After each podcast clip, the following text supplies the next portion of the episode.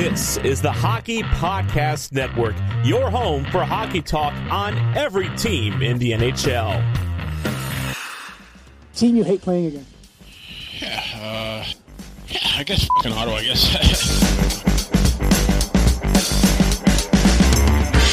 We're a team.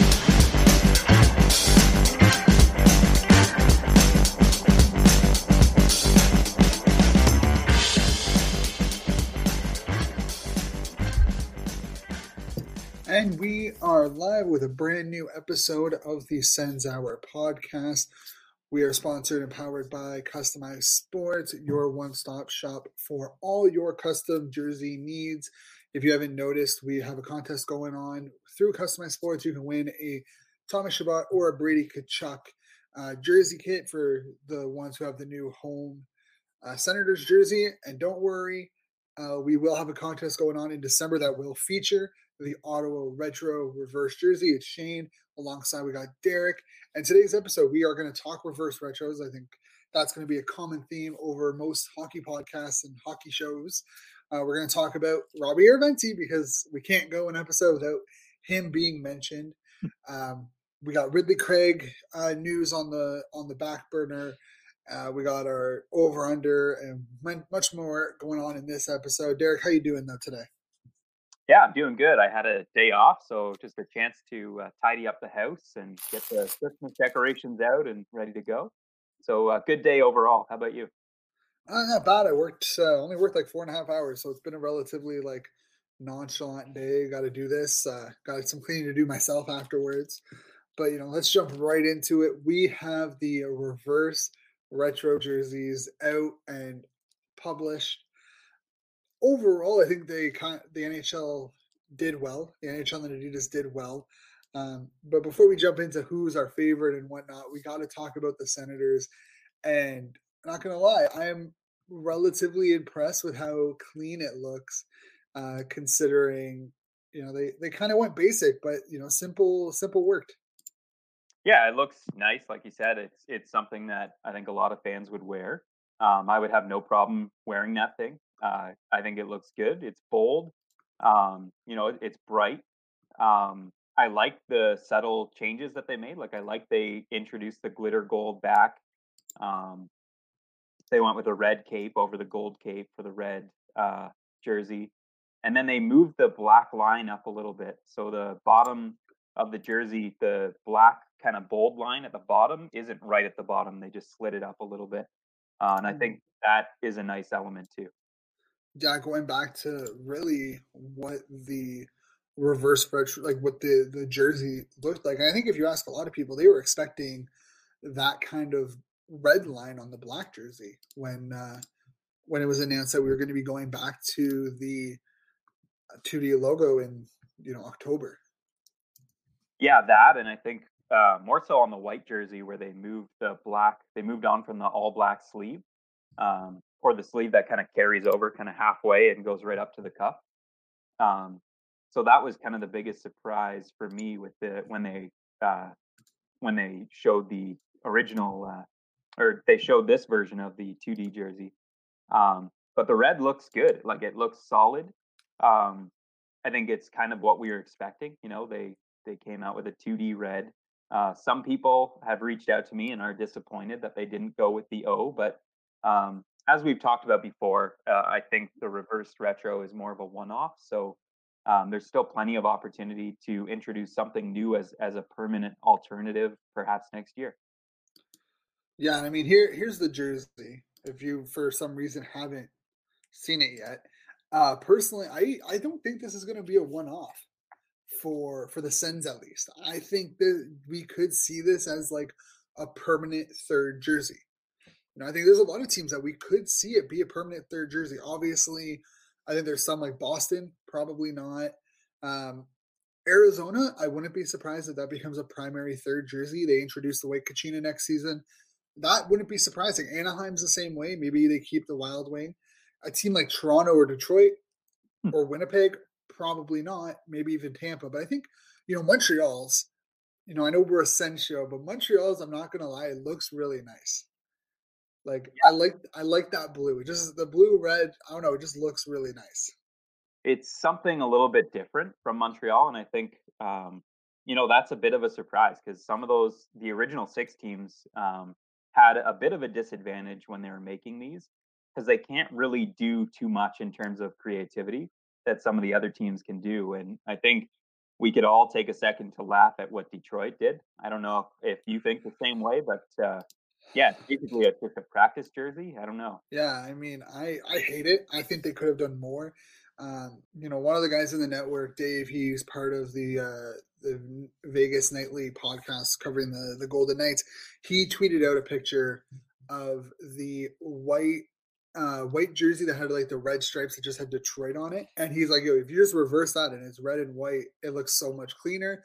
I agree. There's actually one on Twitter. Um, see if I can find it again, but there was one on Twitter. Uh, oh yeah. Uh, oh man, basically from the guys who do the Red Wings podcast, Brothers of Discussion, Red uh, Red Wings rant. Uh, basically, it was a, a version of the Detroit Falcons jersey. Oh, yeah, that would be sharp. Um, it was done by uh, Lucas Dachman, part of uh, Militia Hockey. Uh, I'm gonna bring it up real quick on here, but honestly, it looks it looks good. I think anything would look better than what they put out. I mean, to me, that has to be that and the Islanders has to be 31. Like that has to be the worst jersey of all of them. The Islanders See, did nothing. Like I don't mind the Islanders. I comparatively comparatively to like Winnipeg, Winnipeg's looks god awful. I hate the gray. I hate the, oh, the way it looks. Toronto's is just oh, yeah. Uh, what what are you doing? Why are you adding gray to a jersey? And and that logo on the Leafs. Oh my god, it looks so huge. bad. It's so big. It's, it's big. It looks like a, it looks like a four year old drew it. Yeah, it's brutal. Uh, but this is the uh, the Lucas oh, Dachman oh concept from uh, Militia Militia uh, Militia Collab Militia Hockey. Uh, Detroit Falcons. Personally, I love it. I think it looks great. The gold, uh, the silver wing. I personally love that. No, that's fantastic. I mean that that is a hundred million times better than the trash that they put out. like yeah, I mean, personally, I think you know, there's a Minnesota's pisses me off the most with the yellow. Why is it the why is it the why is it the logo? Why is it the Minnesota? Like, why didn't you use use a stylized M? If you're gonna do North you know Star, a, a North Star's colorway, why don't you do a stylized M? You know, Quebec, the realistically, the Colorado Quebec jerseys really nice. I, I, pers- I personally love them. I love the fact that like their colors are still relatively the same. The mm. red's obviously different, but it looks so nice. I think the Central Division has the worst jerseys out of them all. Yeah, maybe overall, eh? Like they they are pretty. There's some ugly, like there's some hard misses. I like the Wild. Like I actually like what they did. I had them ranked higher up. I'm actually in the process of writing a piece uh, reviewing all of these jerseys and kind of ranking them. Um, I like the Wild, but I did see some people like remixed uh, the jersey and put like the Subway logo across the chest, and then I was like, oh yeah, it does kind of look like Subway. yeah, I, uh, I I agree with that. Um, personally, though, my like I love Blasty. Not gonna lie, that Blasty jersey, beautiful. So I was kind of worried they weren't gonna do it because they were showing the black, and I was a little bit worried that you know they would have done another jersey during that era but they came out with Blasty, and I'm super excited. I love it. The new the the Jersey New Jersey Devils Christmas jersey. yeah, the green. Oh man, I love it. I I love yeah, that's hate it or love it. That one right there. You're gonna either hate it or you're gonna love it. See, I've always loved that style, like those colors. The red, green, and white. Love it. Yeah, it's a classic look. I like that jersey too. I had that ranked up there. I'm, I'm not sure exactly where I had it on my list, but uh, but it was up there for sure. It's a, it's a nice look. Yeah. Uh, personally, what what do you think of uh, LA's? You Number know, the. Gretzky era logo with yeah. the Marcel Dionne, uh, Dionne Marcel, whatever, um, jersey colors, like those purple and gold with the Gretzky era logo. You know that you know that Snoop Dogg is going to come out repping that thing. I mean, that is an unbelievable jersey. I just I think it's the best one of all of them. I have it ranked number one. At first, I had St. Louis because I just I just love that red and blue look. Um, but but that one, when I seen that jersey, my jaw hit the floor. I mean, that jersey is sick. A hundred percent. I think so. My so for me, my my top my worst five are Detroit, Toronto, Nashville, Winnipeg, and honestly, the, the fifth one was kind of a toss up. But I have to say Vegas. I really don't like Vegas's jersey. I understand what they were trying to do. Just I don't understand the point of the red. Like I really don't. Where where's the red coming from? I know they're supposed to honor like the their the old uh, Las Vegas Thunder, but their colors were like blue and, and white and like they were like a teal color. I don't see where the red's coming from. Yeah, I'm, I'm going back to my list here to because I did make a full list. I have 31 teams here for my write up that I was doing. Um, so my bottom five: Detroit 31. I have the Islanders. Um, I think I mentioned it earlier. I like the look. Like the jersey isn't ugly; it looks great. The the problem I have with it is they had a layup sitting there for them with the fisherman logo and those retro colors, and they just didn't go for it. They just gave them basically the jersey they have now with a darker blue. So I was furious. And I think if you read like the fans' comments on it, they're furious too. Um, Chicago, I have them again. Don't hate the look, but the fact that they posted the pictures with the guy turned backwards, with the model turned backwards. I mean, if you're ashamed of your name, then change it. Otherwise, don't hide from it. You know, like they're they're turned backwards. Toronto was trash. That's uh that's my fourth worst, and Vegas is uh, my fifth worst because it looks like they got a three year old to uh, to do that graphic. It looks brutal. But who is your who is your third worst? Chicago. See, I love I like Chicago's. I think it looks looks clean. I understand what you're saying though, but like yeah. they're they're the guys turn backwards. No uh, problem pre- jersey. Like the jersey, I thought looked clean. It looked fine. I had no problem with it. But the fact that he's rotated backwards and you only see the back of the jersey when all of the other ones are showing the logo, like you know, you have to if you're gonna be Blackhawks and you're not gonna change the name, you've got to at least you gotta, represent. You gotta, you know, suck it up and swallow it and just rep, rep it. And I mean, I personally, I understand why people want the logo changed. And you know, maybe maybe it does need a more of a a, a modern twist to it because it can look. There are some versions that look a little bit cartoony. Mm-hmm. Personally, I love the history of the name. I think the history of the name is fantastic, and it would be doing a disservice to you know changing that name but I think that jersey looks good. Uh, personally, I, like I would buy it. Yeah, my, no problem with the jersey. I thought it looked good too. My only real big issue jersey is Buffalo's. Oh, okay. And it's not because I don't like it, because I do. I really love that, like the logo, the colors. I think it looks great. I'm just disappointed that it was the alternate from that year. Like they didn't actually do like the buffalo head mm. switch. And I think uh, most people were expecting the buffalo head. They weren't expecting like the the swords. It looks sharp. Don't get me wrong. It looks fantastic. It's a beautiful jersey. I was just disappointed with the logo that they used. Yeah, some interesting choices there. I have Buffalo at 11, so I clearly liked the jersey. Um, I'm I'm remembering what it looks like now, and I know what you mean. They reversed it. They didn't do the you know the buffalo in the middle. They did the swords um, coming through. So yeah, that's an interesting change. I like the color, uh, the colors that they went with for that jersey. Um, I think 100%. they were. Um, and they could have went with the black and red, I believe, like from their old school kind of Hasek days. Um, that would have looked cool too. But uh, but yeah, I, I like that one uh, had it number 11. So, uh, what were your top five? My top five. Okay, so number five, I have the Senators. It's not my. It's it's in my top five. The clean. It's just so clean, classic. It's a beautiful look. I've always wanted a red 2D jersey. It will be in my possession within the next couple of months. There's no doubt about it. Number four, this one was interesting. This one was a little bit tricky for me, considering all of them. Uh, mm-hmm. But at, at, number four, I have the Wild Wing. Uh, I've always loved the Wild Wing logo. I thought that like, I was disappointed when the leak came out when it was supposed to be orange, uh, where it was like a white bottom with the orange. I just that was disappointing. So the fact that they came out with a white one, I have that at, at number four. Number three, the New Jersey Devils Christmas jersey. I've again, like I said earlier, I love that colorway. I love that entire. I wish they would go back to it, like as their regular colors.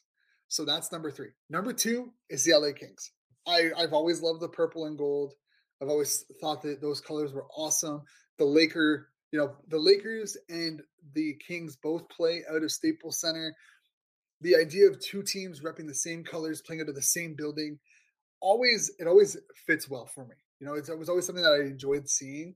So I got the hmm. Kings at number two, and obviously I got Blasty the Flaming Horse at number one. There's not there is something about it.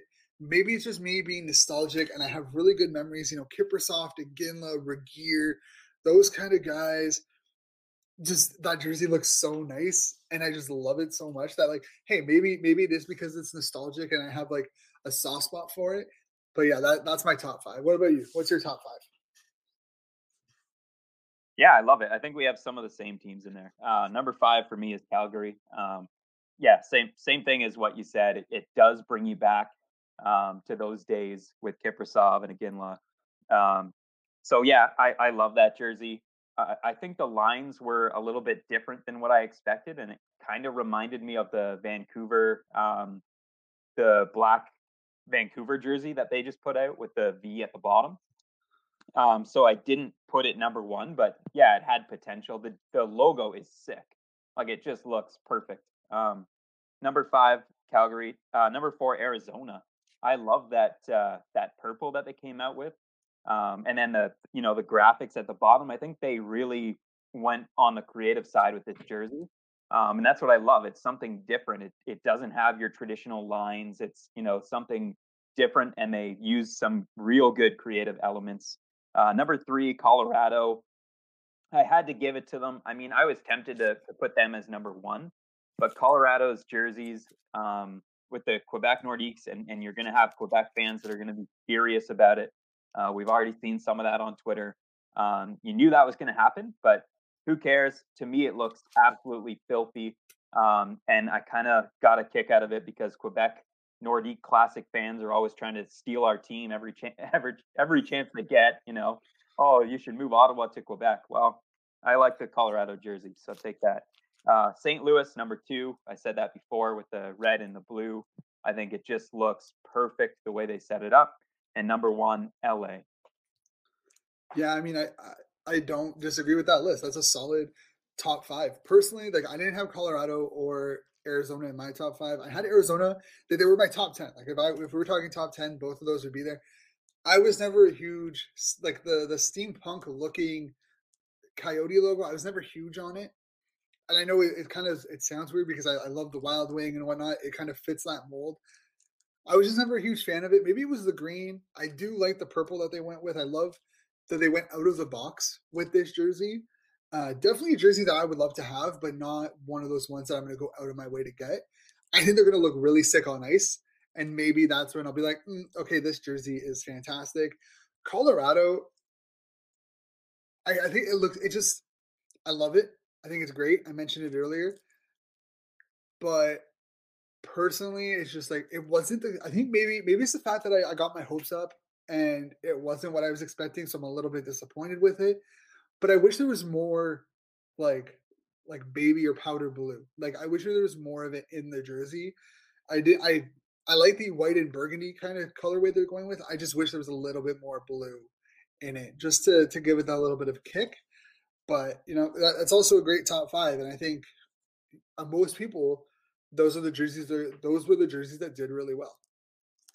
I also want to shout out Washington because I think their jersey was sick. Um, they're just outside my top five, and I love, absolutely love that jersey. I think it's one of the best Capitals jerseys that I've seen, and I would love to see Ovechkin wearing that thing. Oh man, the Screaming Eagle looks amazing. Columbus also deserves an honorable honorable mention because I've always liked that old school logo that they've had, and I'm glad they brought that back.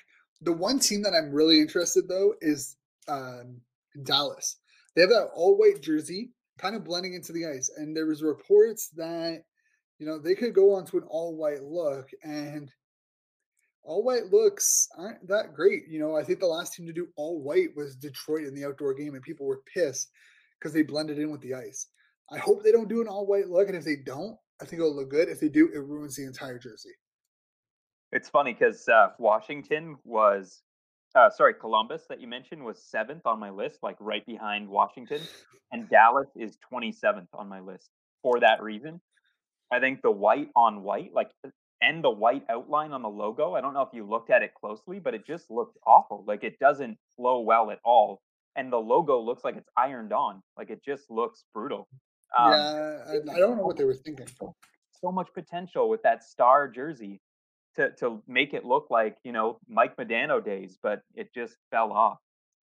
Yeah, I mean, you know, another team that deserves one of like a, a team that is Hartford or Carolina. Right. You know, they came out with the Hartford, which isn't surprising considering that they don't have much else to really pull from.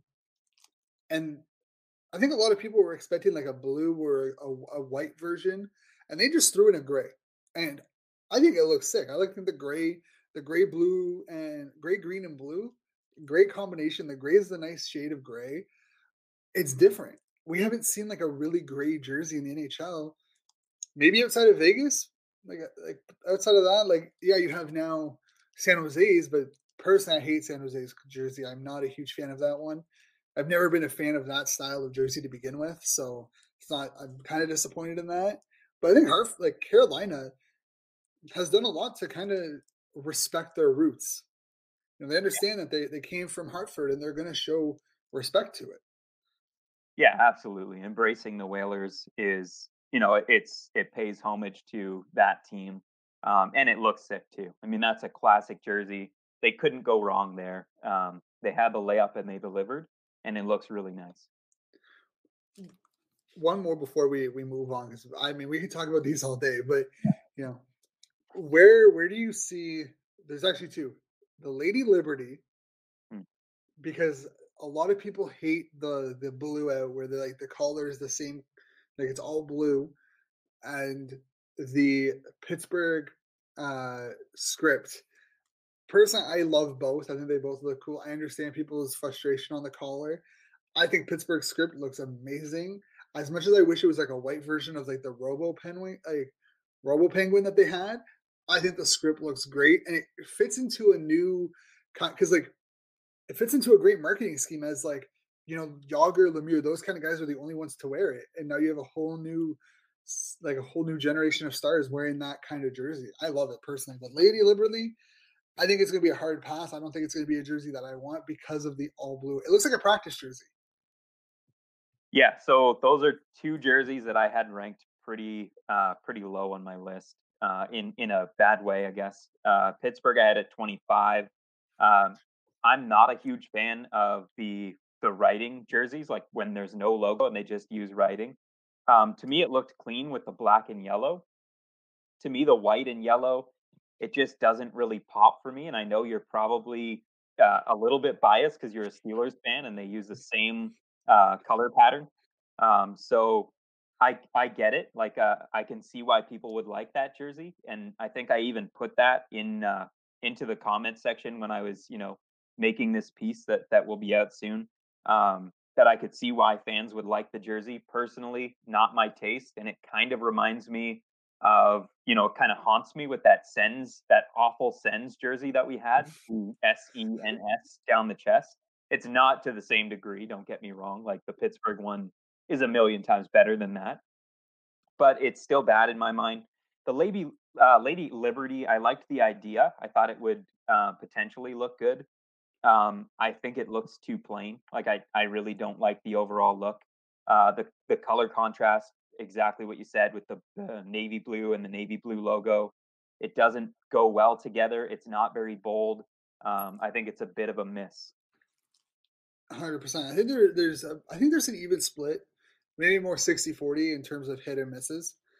But I think a lot of these jerseys might look a lot better on ice, and I think that's the thing is I think you know you have you know you don't like the script jerseys and that's fair you know i i'm not a huge fan of it i wasn't a huge fan of the sens one not a huge fan of the colorado one when they had it out uh, as their other alternate a couple of years ago But I think maybe again, maybe it's just the, the nostalgia thing of it is that they've had it before. It was one of their like fans loved it, and it just it looks clean. And again, if it's a one time jersey, I think it does wonders. Compare and comparatively to their last couple of alternative jerseys Pittsburgh has released, this is a huge step up in my opinion. I'll say that overall, I loved these jerseys. I think they most of the teams hit it out of the park. Um, I had Ottawa at 21 overall on my list, and I love the jersey. So just goes to show how many of the jerseys I actually loved. Like, you know, a, a, fair chunk of those jerseys are nice, clean looks, and I have no problem with them. Uh, I think they'll be great for one season, and some of them I want to see permanently. 100%. I think, and I mean, it depends on how fans react to it, right? But I think, you know, the LA one we're probably going to see permanently if they don't decide to go to that colorway permanently. Uh, we're probably going to see the Arizona one permanently maybe the Senators won. New Jersey, hopefully, we're going to see permanent. I think there's like 10 to 15 teams, but half the league could end up having these jerseys as a permanent like alternate. Yeah, I think it'll it'll basically be determined by sales. I mean, if you're selling, you know, Calgary is another one that should keep that jersey um, because they're going to sell like hotcakes. Some of these people are going to eat them up. I, I don't know from an Ottawa perspective because they just released two other new jerseys how much the red is going to sell really. But uh, but but definitely some of these other teams they have to keep some of those jerseys around because uh, they they did a great job. See i think for Ottawa it's not going to be a matter of how much it sells as just as like is it selling comparatively to the black and the red or the black and the white? Because if it's selling because realistically most alternates don't sell more than the traditional home jersey. Yeah. So you can't really compare it to the home jersey, but the away jerseys don't really sell overly much. I've seen a huge influx in Sens jerseys, like um, away Sens jerseys. If they're selling more than the away, you keep it at least for another year. I think you're going to see a lot of these jerseys stay for one, two years before you really have a decision on if these are going to be around for, a, especially with a shortened year. Like considering everything considered, we're I wouldn't be surprised if these are jerseys that teams are wearing in the 21-22 season as well. Yeah, absolutely. Um, exactly what you said. If it's selling kind of similar to the away jersey, then you can keep it around. Um, and and I think it has potential too. It's a bold look. It looks really, it looks clean. Like it's it's a great look. I have no problem with the jersey. Yeah, it's gonna be interesting.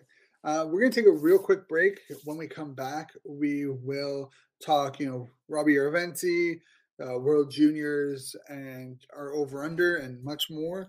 So stay tuned. Thank you for everyone who's tuned in so far. If you haven't already, subscribe to our YouTube channel, like our uh, comment, or follow us on Twitter and Instagram for more content. Uh, yeah, we'll be we'll be right back after the short break. What's up, everybody? This is Brendan. This is Taylor. And we are Straight Up Sabres, covering the Buffalo Sabres for the Hockey Podcast Network. That's right. You can hear us every Monday and Thursday on Hockey Podcast Network. You can follow us on Twitter at Straight Sabres or follow us on Facebook at Straight Up Sabres. We are very excited to bring you all of the latest coverage of what is surprisingly seeming to be a pretty exciting Sabres season ahead. That's right. The Rasmus Ristolainen breakout season is here. You can only hear it every Monday and Thursday, the Hockey Podcast Network and Buffalo Fanatics, wherever you get your podcasts. Right, we are back. Remember, we are also sponsored by Customized Sports, your one stop shop for all your custom jersey needs. They got NHL, NFL, NBA, and much more. So definitely head on over to Customized Sports on eBay and CustomizedSports.com. Uh, we also have that contest going on, sponsored by Customized Sports. Win a Brady Tkachuk or a Thomas Chabot jersey kit. So before the break, we spent the good first half hour talking about the retro reverse jerseys, which is fair because they are kind of the more uh, big thing going on in the hockey community outside of the fact that you know there's still talks of being ready for January 1st and you know all that fun stuff. But before we dive into Robbie Järventie, we do have to mention the ECHL has announced that the whole North Division has opted out of a 2021 season, which includes Ottawa's ECHL team, the Brampton Beast. The reason why this is important is Kevin Mandolese. He signed a contract. he, you know, you look at our goaltending situation, we have Daccord and Gustavsson in uh in the system. Where does Mandolese fit? Not really sure. But here's here's uh Gustavsson's over in Sweden right now. Is there a possibility that we just allow him to stay in Sweden for the remainder of the year and we run Mandolese and Daccord in Belleville if there is an AHL season? Wow, that's an interesting proposal, Shane. I think that's you know that's well thought out. Um, that's not something I would have even thought about, but uh, but yeah, this is a unique situation. Um, I, I, think we've been saying that a lot, but it is what it is. Um, and you know, hopefully they can figure something out for some of those ECHL players. Uh, there is no ECHL season, so that will have an impact on uh, Kevin Mandolese, and hopefully, you know, they could figure something out for him where he can still uh, not at least not miss a year in his development and play somewhere. Um, that's an interesting proposal. I think Gustavsson is also doing very well uh, out there, so it wouldn't be the worst thing keeping keeping him there, getting all the games that he can get. Because um, of course, if he comes to Belleville, he'll probably slot in behind Daccord. So not a bad proposal there. Yeah, I mean he's twenty. Uh, Gustavsson's twenty-two. According to uh, elite prospects, he is sitting at fourteen games played with a save percentage of 925 and a goals against average of 220 and an 8 and 5 record in the second division uh, hockey league in Sweden. Uh, hockey of Senken is the, yeah. the division. Uh, so he he's putting up good numbers. The team in front of him isn't the greatest from what I've seen. Uh, but it, you know that that's great numbers for a 22 year old in in Sweden. I don't think it's a bad idea to keep him over there and just allow Daccord and and Mandolese to run the Belleville team for now. Yeah, the thing with uh, Gustavsson is that he was putting up similar numbers when the Senators traded for him in that very same league. Um, so it kind of shows you that his development has been a little bit flatlined. Um, and, and, that's why, you know, players like Daccord has passed him uh, in the depth. But he is 22 years old and he's a goaltender. I mean, some goaltenders don't make the NHL until they're 27. So, um, so he's got lots of time to develop. It's not the worst thing in the world, uh, and I think it's a good idea.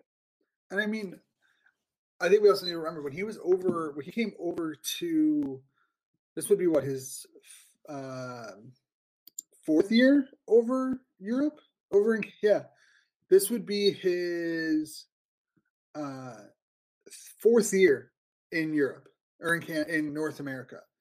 Uh, he played a little bit in the 2017-18 season and then the 2018-19 and 20. So this is, he would be entering his fourth season in North America as a 22-year-old goaltender he's coming fresh over from Sweden.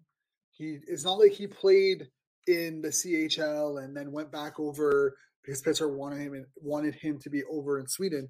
He has to get used to all kind of American ice. And he reminds me a lot of Hogberg. Hogberg didn't get his start till 25.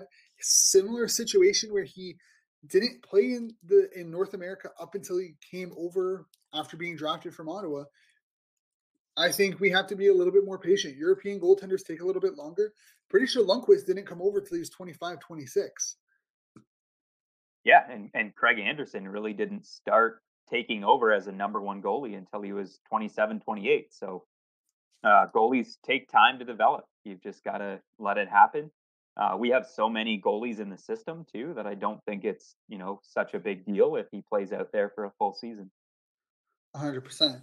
Uh, with that being said, we're going to move over to the prospect we cannot stop talking about, and that's and this is a guy that we didn't even know who most people didn't even know who he was when he was drafted, and that is Robbie Järventie. dude is putting up a clinic over in Liiga as an 18 year old, and he had another goal uh, today, putting up to seven goals, six assists, 13 points in 15 games.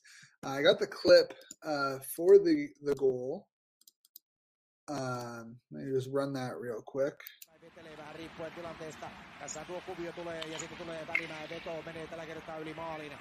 Heitson Joo, se Antonen ei kiekkoon pääse, mutta se löytyy sieltä toiselta puolta Marcellille, joka saa tyrkättyä sen välimäelle välimäki Heitsonille ja näin Ilveksen ruletti pyörii aika hyvän näköisesti. Tuolla tiivis on myöskin KK4 siinä ja niin tulla peittää, mutta ei vaada mitään. Loistavasti Robi Järvetille keskelle ja kyllä nyt on lopun alkua ilman muuta. Kyllä Ilveksen ylivoima jauhaa nyt.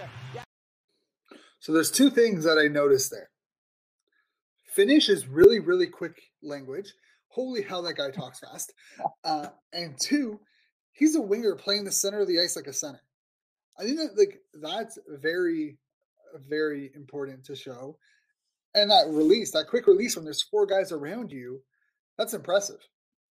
Yeah, that's the one thing I noticed is when you pause the clip just before he scores, you've got almost the entire team surrounding him, and he still scores. Like he still gets the shot off, and it beats the goalie. Uh, it kind of reminds me of Dadonov clips, like just watching him the way he plays the power play, sneak into that bumper spot, and he's got that mm-hmm. quick release, and and that's exactly what Dadonov does. He waits for the right moment, he sneaks in ever so quietly, and honestly, I don't know how the defenders are missing Järventie with that Red Bull helmet. I mean, he sticks out like a sore thumb. He's got the you know that wild red flow coming out of the Red Bull helmet. It, it looks fantastic, but I don't know how these guys are missing him at this point. This guy is scoring at will in that league. It's great here like so there's a lot of clips for for Timmy Stützle, and the reason why I bring him up is that like Tkachuk like say what you want, you know, Pageau played over his head last year. There's questions around Chris Tierney and Colin White. There's clips of Timmy Stützle putting the puck out front and doing all these wonderful things around the net and no one finishing it. Thinking about guys like Batherson, Formenton, Balcers, Abramov, and Järventie and uh, Sokolov, who could and Tkachuk, who can all put the puck in around the net now. It, even if you're Colin White or or Chris Tierney, you're just looking at this being like, man, I, if I don't have, you know, if I'm not hitting 25 points, you know, I'm I'm a horrible hockey player. Like especially if you're playing top six minutes. If you're like this, and it's ridiculous because if you were to look at this roster heading into the offseason, you'd be like, oh, we'd be lucky to get two goals a game now you're just looking at it and like, man, there's a potential that we're we're hitting three goals a game. And that's exactly why I was saying before that I, don't know how long it's going to be before Brady Tkachuk goes to DJ Smith and says, I want to play with that guy. Give me Tim Stützle on my line because of the simple fact that he's going to pad those goals. He's going to score a ton of goals with someone like Stützle on his line feeding him the puck and and I really don't see Stützle lasting as a winger. I think you know very quickly if he comes over and and Garrioch just tweeted something out that I'll mention in a minute as well. But uh, if he comes over, uh, I think it's only a matter of time before they move him to center and he's playing with Tkachuk and Dadonov, two players that will absolutely light it up with a player like Stützle on their line. A hundred percent. And I mean, um, it, I'm I'm kind of excited to see what this team does. Like, really, you have this talent, and yeah, obviously they have to prove it at the NHL level. But I don't understand how fans can't just not get excited for this. Like, I don't understand how fans are still sitting there being like, well, you know, this or that. And it's like this team has yeah, Colin White had a bad year. Chris Tierney had a pretty decent year playing all out the lineup last year. Colin White ended the game, ended the season with 13 points in 27, 28 games. Like, there's reasons to be optimistic. You get Dadonov. Like, my my biggest frustration with this team or this fan base sometimes is the constant, like, you know, we signed Dadonov because we needed to spend money. We needed to spend money doesn't mean we have to go out and get a top six player you're you're complaining that you know no one wants to come to Ottawa, and then a top six player does, and you're like, well, we had to spend the money anyways. It's like that doesn't that shouldn't matter if we have to spend the money or not. We got a top six player. We got a guy who people thought he would go to a contender. He's going to a rebuilding team. I don't know what more you want. Yeah, there's there's definitely people that are going to look at the Senators and look at it from a glass half empty perspective every single time with every single move that they make. Um, and it's a shame. I mean, it it sometimes uh, those people have the ability to suck other people in, and then you know, then you, all of a sudden you have a whole community of people being super negative. Um, and I'm not trying to be, you know, it's not all butterflies and rainbows either. There's certainly some question marks when it comes to the Ottawa Senators, and we don't know what this team is going to be at least this year. But but we've said it before. We definitely believe the future is bright. We have one of the best prospect pools in the entire league, um, and it really is a matter of time before we start to see that um, flourish in the NHL. Um, I'm not saying it's going to be next year, um, but is there potential that they're way better than we think uh, next year? Yeah, th- that potential is there. If someone like Stützle, again, we keep mentioning him, but but I think he's so pivotal in this. If someone like him is able to transition really quickly to the NHL, then all of a sudden you're adding, you know, potentially a, a 60 to 80 point player on the top line, and that's a huge difference, eh, especially with hundred percent. And then you have a guy like Balcers who had a really strong year in Belleville after being injured for most of the year. Like if those guys take a step up, there's no guarantee. Like obviously, there's no guarantee that they do, but I think we're selling ourselves short. And I mean, I understand, you know, low expectations means you don't get let down and whatnot, but this this glass half or half empty mentality isn't good it paints us it paints fans in a bad picture, bad light, and I think we're finally starting to see it. I hope that fans find a reason to get excited. Timmy Stützle gets named captain, or not, not uh, names to the roster, gets a, signs his ELC. I think a lot of fans are waiting for that. You have Tkachuk signing an eight-year deal and named captain, and we'll we'll talk about that in a bit. But you know, there's things like that that I think fans are still waiting on before they really jump on board, and I think that's the problem is that you have fans like you and I who've really jumped on board already, but there's still a lot of fans who are like, well, we'll see what happens. And they're like, oh, Tkachuk's going to walk out the door next year, forgetting that Tkachuk's an RFA and that we have his, we control his rights. So I think it's just, it's very interesting to see how divided Sens fans really are right now. Yeah, I think realistically, like I'm not even too fearful of Tkachuk. Like you said, the team owns his rights. Um, he's not walking away anytime soon. Um, and and furthermore, anytime you listen to Tkachuk talk about the team, he seems like the most excited guy about the team. Like he wants to be here long term. He wants to win in Ottawa.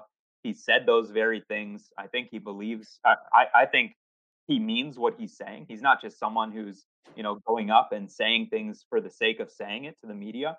Um, he wants to be the guy, and I think he knows what the future holds for the Ottawa Senators.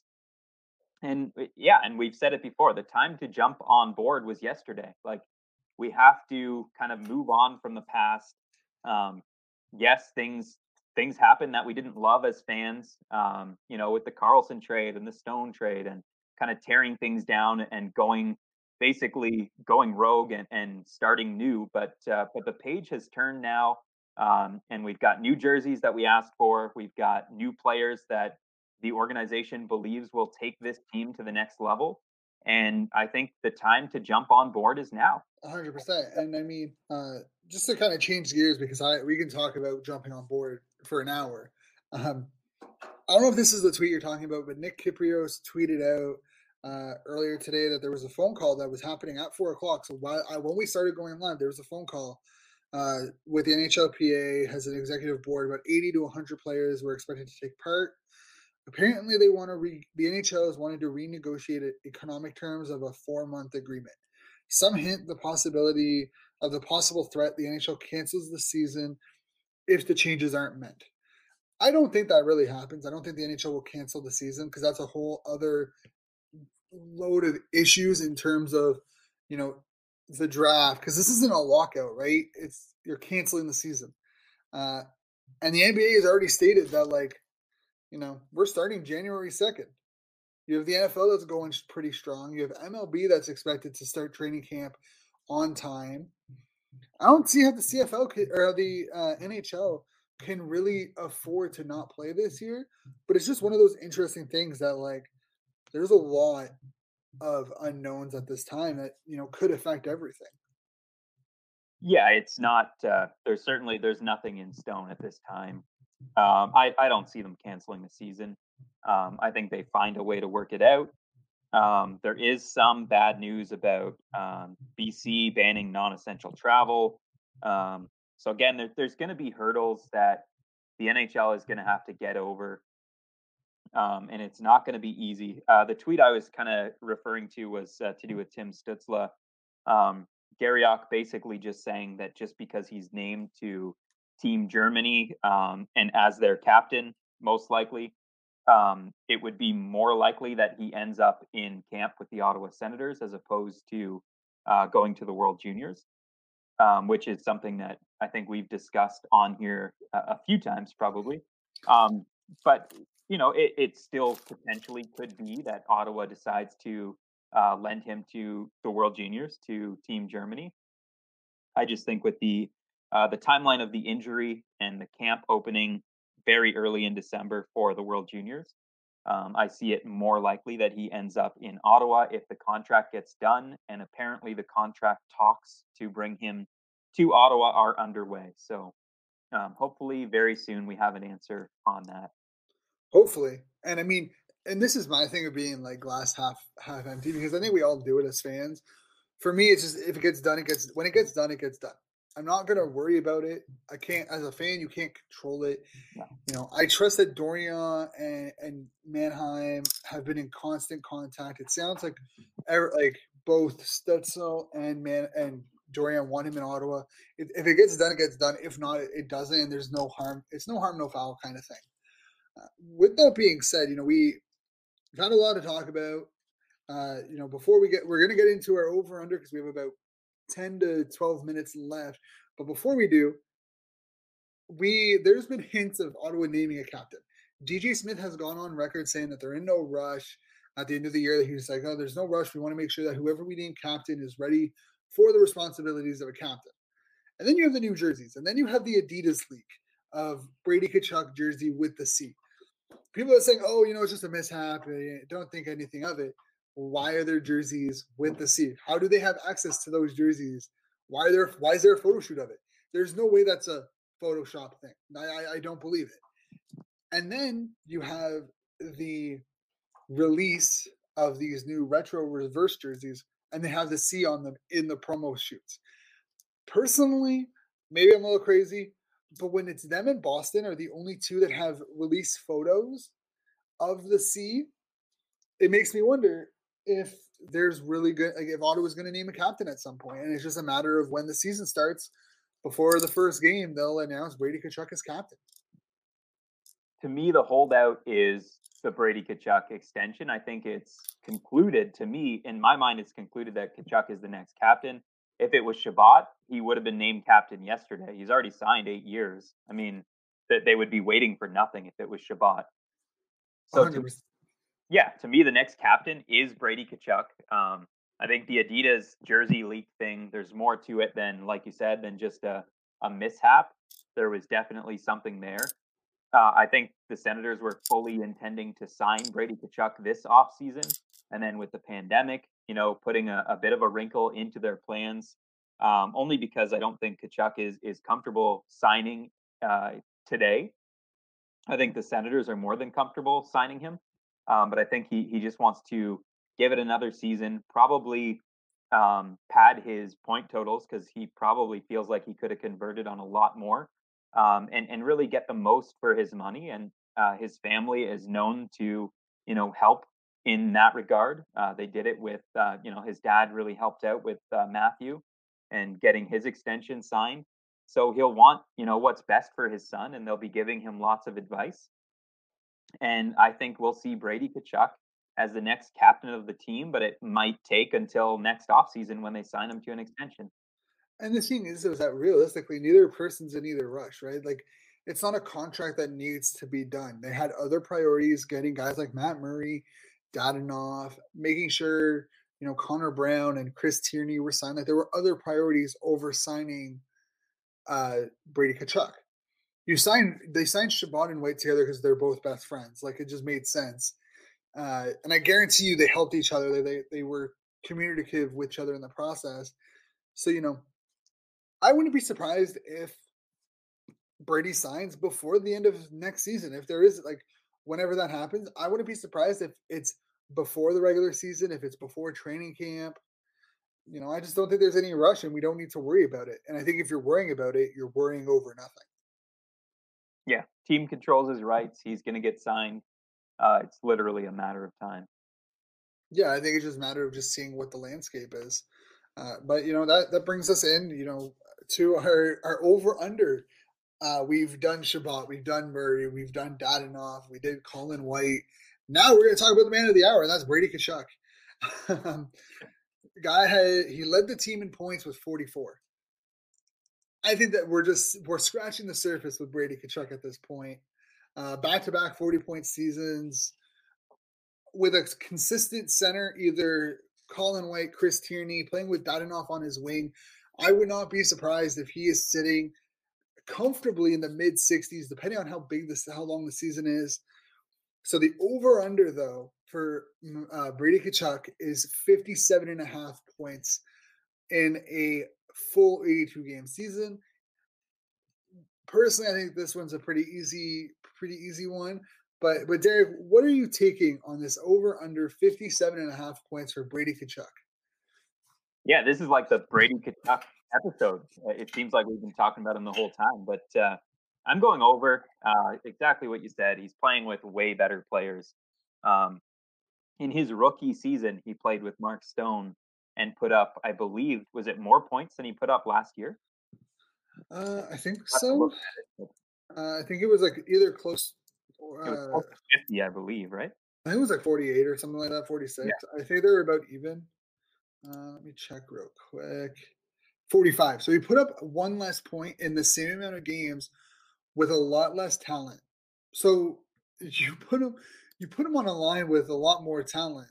And if he's healthy, hmm. I mean he played all 71 games, but like you put him on a line with with Stützle or or even with like you know I, I would be confident giving him at least 61 points in a full 82 game season. I think his high danger chances are off the charts. He's always around the net. He's an absolute pest. But when you're playing with much better players, um, and that's going to be the case for Brady Tkachuk, he's going to put up way more points. He's already he already has two 20 goal seasons. Yeah. Wow. Playing playing like majority with, you know, maybe below average top 6 players.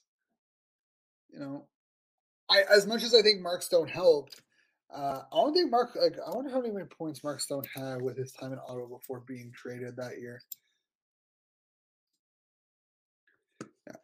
He had 22 points, or he had 62 points.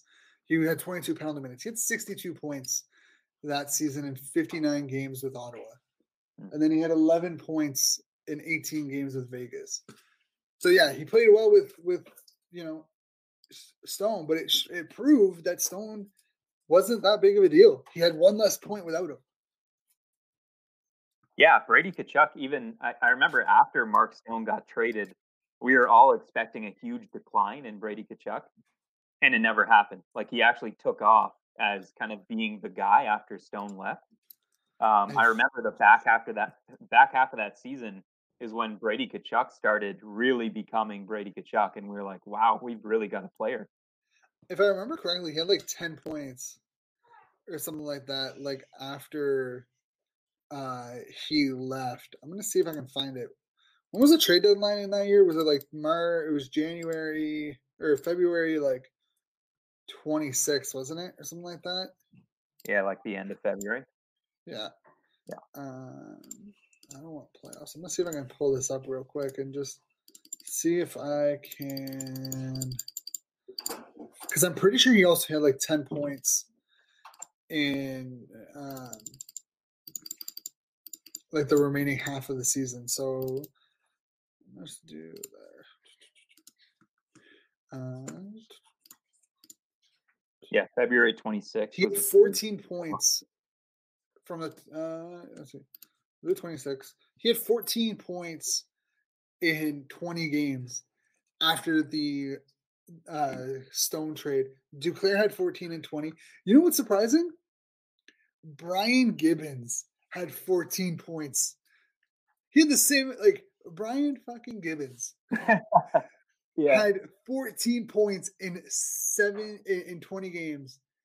Had six six goals and eight assists. What the hell? Magnus Pääjärvi had 10 uh, points in 20 games in the last 20 games. Colin White had nine points in the last 15. No, I remember uh, people wanted Gibbons re-signed because of that. Like people were Yeah. all about it. I honestly, I love Gibbons. I, I was hoping he would resign, but yeah, he had freaking 14 out of his. So he had basically hit 30 some points, 31 points heading into that trade, and then had the 14 over the last final. So realistically, how much was Mark Stone helpful? Like, was Mark Stone really helpful to Brady Tkachuk at that, at that in that point? I don't They know. I, I mean, I love Mark Stone, so I'm I'm not gonna talk bad about Mark Stone. I think he had an impact certainly on Colin White, because we did see his production dip quite a bit away from uh, Mark Stone. You could blame it on injury too, but I mean, uh, he had nine points in 15 games. Like, so in five less games, he has six less points or five less points than than you know Brady Tkachuk. I think that's pretty a pretty significant, like or a pretty impressive number, right? Like you're you're on par with everyone else. oh yeah, Colin White had an outstanding rookie season. It was just, you know, last year was the dip. Um, due to injury. Yeah. Yeah, I think we will see Colin White bounce back. I, I think we've said that before too. It's just a matter of what role Colin White is going to play on the team. If he's going to be the top line guy or if he's going to be more of a, you know, a bottom six guy.